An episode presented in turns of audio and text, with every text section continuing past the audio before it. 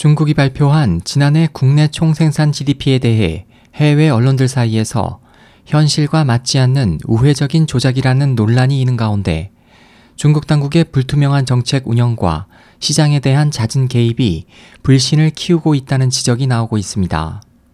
닥터 둠으로 불리는 월가의 대표적 비관론자 마크 파버는 19일 미국 CNBC 방송에 중국의 한국, 대만 등과의 수출입 상황을 보면 중국의 수출은 전년 동월에 비해 1.4% 감소했고 수입은 7.6% 급감했기 때문에 중국의 실제 성장률은 4%에 가깝거나 그보다 낮을 것이라고 말했습니다.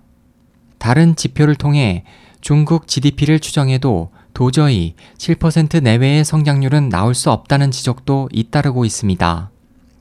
미국, 영국 등 전문가들이 이 같은 지표를 활용해 간접 측정하거나 자체 집계한 결과에 따르면 지난해 중국 성장률은 대략 3, 4%에 불과한데 철도 화물 수송량이 전년보다 15.6% 급감했다고 발표하면서 산업 생산이 6%대 성장했다고 하는 것은 전혀 앞뒤가 맞지 않기 때문입니다.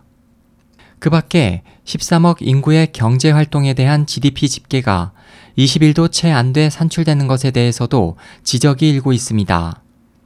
이에 대해 일당 독재 체제라는 중국의 통치 형태와 잦은 시장 개입으로 볼 때 중국의 성장률 숫자는 정치적 함의의 상징이 크다는 해석이 나오고 있습니다. BBC는 GDP는 부가가치의 총합의 의미만 갖는 것이 아니라 나라의 자존심이자 정신적 열망이기도 하다고 분석했습니다. BBC는 중국이 발표한 수치가 만약 왜곡된 것이라면 다시 말해 실제 성장률이 더 낮다면 고용과 소득 문제가 더 심각해질 것이라고 우려하고 중국의 수출 의존도가 높은 국가들도 GDP 통계를 통한 투자 규모나 시기 결정에서 많은 피해를 볼 것이라고 분석했습니다.